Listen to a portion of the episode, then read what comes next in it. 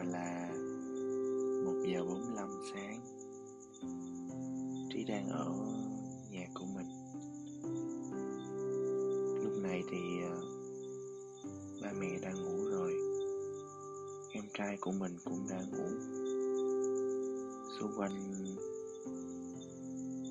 rất là tĩnh lặng Chỉ còn những âm thanh rất là đặc biệt.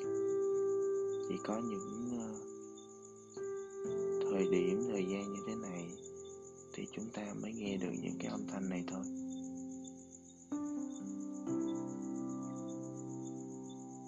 Cũng không biết tại sao hôm nay lại khó ngủ đến như vậy. Và chị đã quyết định là sẽ cùng chia sẻ cảm xúc với mọi người.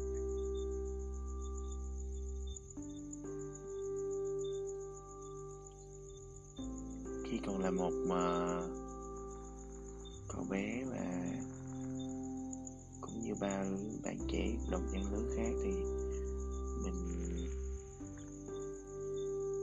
đi học đến trường. Mình đã từng là một người rất là tự tin và hoạt ngôn. Có vẻ